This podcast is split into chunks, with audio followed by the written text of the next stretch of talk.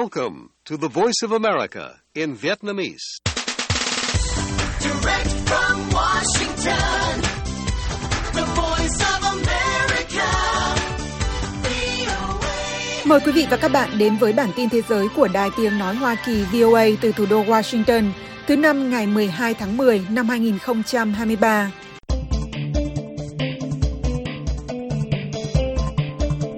Ông Songkwan Pansa là một trong 30.000 người Thái chủ yếu đến từ vùng nông thôn phía Bắc sang làm việc trong lĩnh vực nông nghiệp của Israel.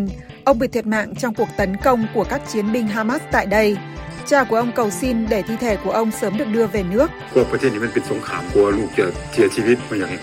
Những tin tức nổi bật khác về thế giới trong chương trình podcast này còn gồm có Nhà báo Chiang Lai bị Trung Quốc cầm tù vì vi phạm an ninh quốc gia được thả tự do về Úc – Israel không kích Gaza trong khi Tổng thống Biden lên án cuộc tấn công đê hèn của Hamas.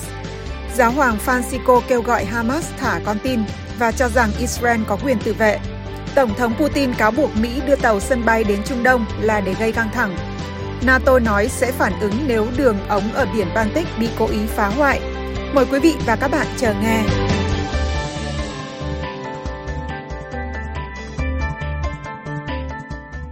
Thủ tướng Australia Anthony Albanese cho biết nhà bà Úc Chiang Lai, người bị Trung Quốc cầm tù vì cáo buộc vi phạm an ninh quốc gia trong hơn 3 năm qua, đã trở về nước hôm 11 tháng 10 sau khi được thả. Bà Chang, 48 tuổi, bị bắt vào tháng 8 năm 2020 vì bị cáo buộc chia sẻ bí mật quốc gia với một quốc gia khác. Khi ấy, bà là người dẫn chương trình truyền hình kinh doanh của đài truyền hình nhà nước Trung Quốc. Thủ tướng Albanese nói trong một cuộc họp báo rằng bà Chang, người bị xét xử bí mật vào tháng 3 năm 2022, đã về đến Melbourne và đoàn tụ với hai đứa con và gia đình của mình. Chính phủ đã mong chờ điều này trong một thời gian dài và sự trở về của bà được chào đón nồng nhiệt không chỉ với gia đình và bạn bè mà còn với tất cả người dân Úc. Ông nói rằng bà được thả tự do sau khi hoàn tất các thủ tục pháp lý ở Trung Quốc. Bộ An ninh Nhà nước Trung Quốc cho biết bà Trang đã nhận tội gửi trái phép bí mật nhà nước ra nước ngoài liên quan đến công việc của bà tại một cơ quan truyền thông nhà nước. Bà đã bị trục xuất sau khi chấp hành bản án 2 năm 11 tháng tù. Australia đã nhiều lần nêu lên mối lo ngại về việc bà Trang bị bắt giữ, xảy ra khi Trung Quốc mở rộng các lệnh cấm xuất khẩu các mặt hàng của Úc trong bối cảnh tranh chấp ngoại giao và hiện đang giảm bớt căng thẳng. Công chúng Úc gây áp lực lên ông Albanese để đòi trả tự do cho bà Chang trước bất kỳ chuyến thăm chính thức nào tới Trung Quốc. Ông Albanese trước đó cho biết ông đã nêu trường hợp của bà Chang với Chủ tịch Trung Quốc Tập Cận Bình. Đại sứ Trung Quốc tại Australia cho rằng cần duy trì đà ổn định và cải thiện quan hệ, đồng thời cho biết Trung Quốc coi Australia là bạn và Australia không có lý do gì để coi Trung Quốc là mối đe dọa.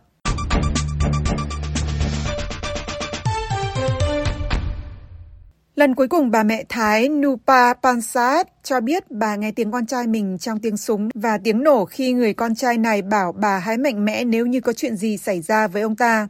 Một ngày sau, con trai bà, ông Somkuan Pansaat, 39 tuổi, thiệt mạng trong một cuộc tấn công của các chiến binh Hamas vào Israel, nơi ông đến làm việc trong một đồn điền trồng cây ăn quả để kiếm tiền gửi về giúp gia đình trả nợ. Các đồng nghiệp nói với gia đình ông hôm 8 tháng 10 rằng ông đã bị quân Hamas bắn chết. Không rõ ông Som Kuan bị giết ở đâu trên đất nước Israel. Ông Kraboan Pansat, cha của ông Som Kuan, nói rằng đây là mất mát lớn nhất trong cuộc đời ông.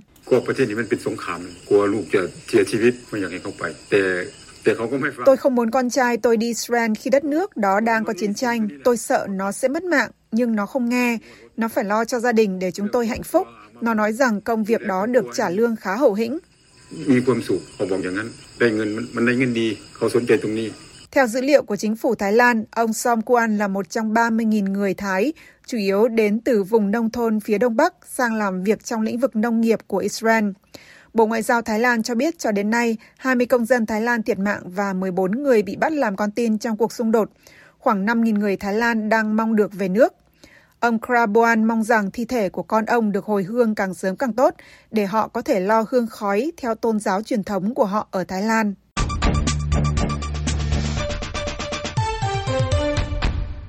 Máy bay chiến đấu của Israel ném bom giải Gaza liên tục trong đêm trước một cuộc tấn công trên bộ có thể xảy ra nhằm tiêu diệt Hamas, trong khi Tổng thống Mỹ Joe Biden lên án cuộc tấn công bất ngờ của nhóm chiến binh Palestine vào Israel là đê hèn và đưa ra cảnh báo dường như nhắm vào Iran, nước hậu thuẫn Hamas. Israel cho biết chiến đấu cơ của họ đã oanh kích hơn 200 mục tiêu ở khu vực quanh thành phố Gaza mà họ cho rằng đã được Hamas sử dụng để mở các cuộc tấn công chưa từng có về Israel. Quân đội Israel cho biết họ đã tiêu diệt ít nhất 1.000 tay súng Palestine xâm nhập từ Gaza trong các cuộc tấn công bắt đầu hồi cuối tuần qua và đã kiểm soát và tái lập an ninh tại tất cả các cộng đồng của Israel, trong khi tình trạng thù địch lan sang các mặt trận khác. Tại Nhà Trắng, Tổng thống Biden cho biết Washington đang gấp rút hỗ trợ quân sự bổ sung cho Israel, bao gồm đạn dược và tên lửa đánh chặn để tăng cường cho hệ thống phòng không Iron Dome. Theo AP, ông Biden xác nhận rằng các công dân Hoa Kỳ nằm trong số các con tin bị Hamas bắt giữ. This attack has brought to the surface painful memories and scars Cuộc tấn công này đã khơi dậy những ký ức đau thương và những vết sẹo do chủ nghĩa bài Do Thái và nạn diệt chủng đối với người dân Mỹ từ hàng thiên niên kỷ nay. Cam kết của tôi đối với an ninh của Israel và sự an toàn của người Do Thái là không thể lay chuyển. Hoa Kỳ hỗ trợ Israel và chúng tôi sẽ luôn làm như vậy.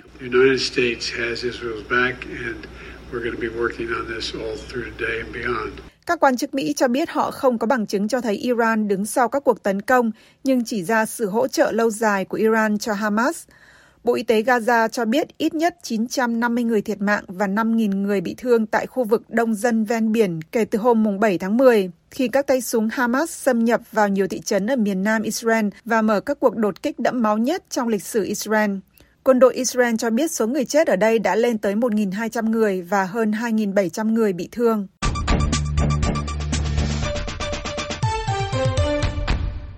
Tổng thống Nga Vladimir Putin hôm 11 tháng 10 cáo buộc Hoa Kỳ gây căng thẳng ở Trung Đông bằng cách phái một nhóm tàu sân bay tác chiến tới khu vực, nói rằng các giải pháp thỏa hiệp là cần thiết và hy vọng lẽ thường sẽ thắng thế, theo Reuters. Người đứng đầu Điện Kremlin gọi vụ bùng nổ bạo lực giữa Israel và người Palestine là một ví dụ sinh động về sự thất bại trong chính sách của Mỹ ở Trung Đông, mà ông cho rằng đã không tính đến nhu cầu của người Palestine.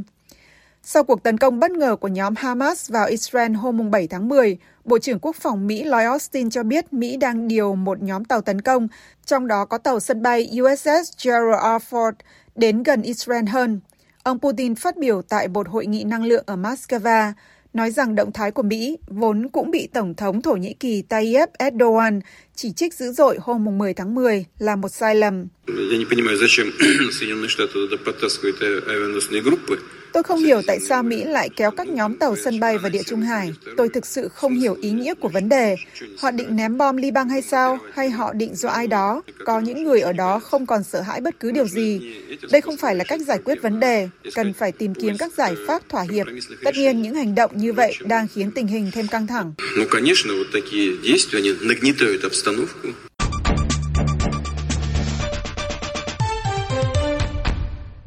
Trong những phát biểu mạnh mẽ nhất kể từ khi bắt đầu cuộc xung đột ở Gaza, Giáo hoàng Francisco hôm 11 tháng 10 kêu gọi Hamas thả tất cả các con tin và nói rằng Israel có quyền tự vệ. Phát biểu với giọng buồn bã tại buổi tiếp kiến chung hàng tuần trước hàng ngàn giáo dân tại quảng trường Thánh Phêrô, giáo hoàng cũng bày tỏ mối quan ngại sâu sắc về việc Israel bao vây Gaza. Continuo a seguire con dolore e apprensione quanto sta succedendo Tôi tiếp tục theo dõi với nỗi đau và lo sợ những gì đang xảy ra ở Israel và Palestine. Có quá nhiều người thiệt mạng và nhiều người bị thương. Tôi cầu nguyện cho những gia đình đã chứng kiến ngày lễ trở thành ngày tang lễ và tôi cầu xin cho các con tin sẽ được thả ngay lập tức.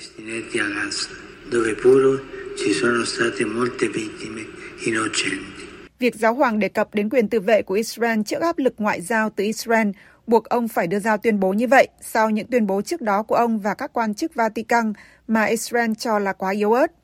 Ông Raphael Schulz, đại sứ Israel tại Vatican, nói với Reuters bên lề một hội nghị ở Rome hôm 9 tháng 10 rằng tôi hiểu Vatican muốn hòa bình, tất cả chúng ta đều muốn hòa bình, nhưng tôi muốn nghe những lời mạnh mẽ hơn về quyền tự vệ của Israel.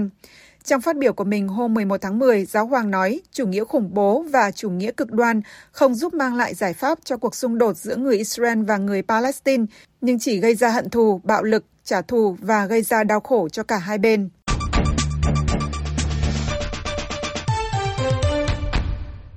NATO sẽ xem xét thiệt hại đối với đường ống dẫn khí đốt và cáp dữ liệu nối giữa các quốc gia thành viên Phần Lan và Estonia, đồng thời có phản ứng cứng rắn nếu nguyên nhân được xác định là một cuộc tấn công có chủ ý, theo Tổng thống NATO Jens Stoltenberg nói hôm 11 tháng 10.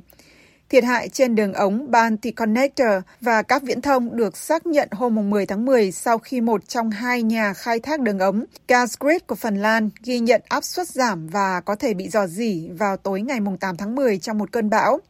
Hôm 10 tháng 10, Helsinki cho biết thiệt hại có thể do hoạt động bên ngoài gây ra và nguyên nhân đang được điều tra, làm dấy lên lo ngại về an ninh năng lượng khu vực và đẩy giá khí đốt lên cao. Ông Stoltenberg nói với các phóng viên ở Bruxelles trước cuộc họp của Liên minh quân sự. Còn quá sớm để xác định nguyên nhân gây ra hư hại cho đường ống và cáp dữ liệu. Nếu nó được chứng minh là một cuộc tấn công có chủ ý vào cơ sở hạ tầng quan trọng của NATO, thì điều này tất nhiên sẽ nghiêm trọng, nhưng nó cũng sẽ phải nhận được phản ứng thống nhất và quyết tâm từ NATO. Đường ống nối giữa Inko ở Phần Lan và Paldiski ở Estonia đi qua vịnh Phần Lan, một phần của biển Baltic kéo dài về phía đông vào vùng biển của Nga và kết thúc tại cảng Saint Petersburg. Hai nhà điều hành hệ thống điện và khí đốt Alaring của Estonia và nhà điều hành hệ thống truyền tải khí đốt Phần Lan Gasgrid vận hành đường ống Baltic Connector, mỗi bên sở hữu một nửa đường ống. Các nhà điều hành cho biết trong một tuyên bố rằng việc lập kế hoạch và tiến hành sửa chữa đường ống sẽ mất ít nhất 5 tháng, với việc vận chuyển khí đốt có thể sẽ tiếp tục trở lại sớm nhất vào tháng 4 năm sau. Điện Kremlin mô tả vụ việc này là đáng lo ngại và cho biết họ đang chờ thêm thông tin. Người phát ngôn Điện Kremlin Dmitry Peskov cho biết trong một cuộc họp báo thường kỳ hôm 11 tháng 10 rằng các đường ống dẫn khí đốt Nord Stream của Nga bị hư hại do một cuộc tấn công ở biển Baltic. ý nói đến một sự cố xảy ra vào tháng 9 năm ngoái. Sự cố hôm 8 tháng 10 xảy ra khoảng một năm sau khi các đường ống dẫn khí đốt Nord Stream lớn hơn đi qua biển Baltic giữa Nga và Đức bị hư hại do vụ nổ mà chính quyền cho là do bị phá hoại.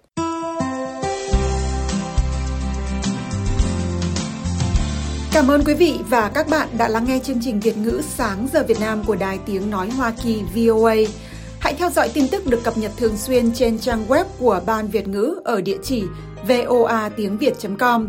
Hẹn gặp lại quý vị và các bạn trong chương trình tiếp theo của chúng tôi trên podcast và trực tiếp trên trang web cũng như trang Facebook của VOA tiếng Việt.